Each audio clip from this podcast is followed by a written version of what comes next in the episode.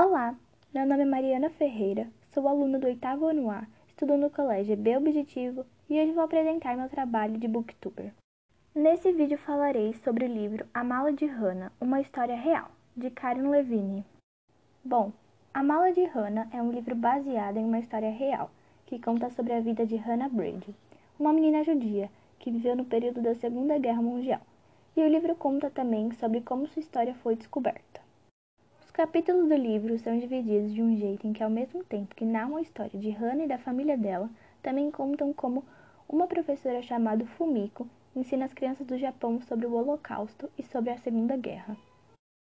Com o objetivo de ensinar para as crianças sobre esses eventos, a professora Fumiko entra em contato com o Museu de Auschwitz e pede para que eles enviassem alguma coisa que tivesse pertencido a um dos prisioneiros. Dentre as coisas que ela recebeu, tinha uma mala que estava escrito Hannah Brady e órfã. E com isso, as crianças ficaram intrigadas e queriam saber mais sobre quem tinha sido Hannah.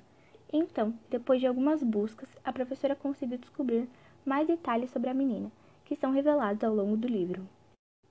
Hannah era uma menina que vivia na Tchecoslováquia, que gostava muito de brincar, tinha muitas amigas e que vivia muito feliz com seus pais e seu irmão George. Porém, a partir do momento que os nazistas invadem o país, a vida dela e da família dela se torna um pesadelo. Teve um momento em que todos os judeus tiveram que ir para guerra.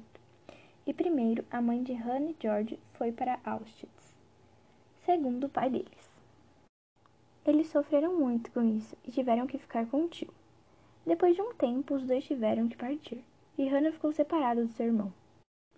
Durante esse período, a fome, as doenças, a falta de higiene e a morte tomaram conta das histórias dos prisioneiros dos campos de concentração. Essas histórias devem ser contadas para que nunca se esqueça os horrores e a crueldade desse período, para que isso nunca se repita novamente. Apesar de ser uma história muito triste que narra as outras cidades da guerra e do holocausto, eu fiquei interessada em saber quem foi a Hannah. Esse foi um dos livros que mais me prenderam, mas mesmo assim eu gostei bastante da experiência de ter lido. Esse livro também traz fotografias, que levam a história para mais perto do leitor.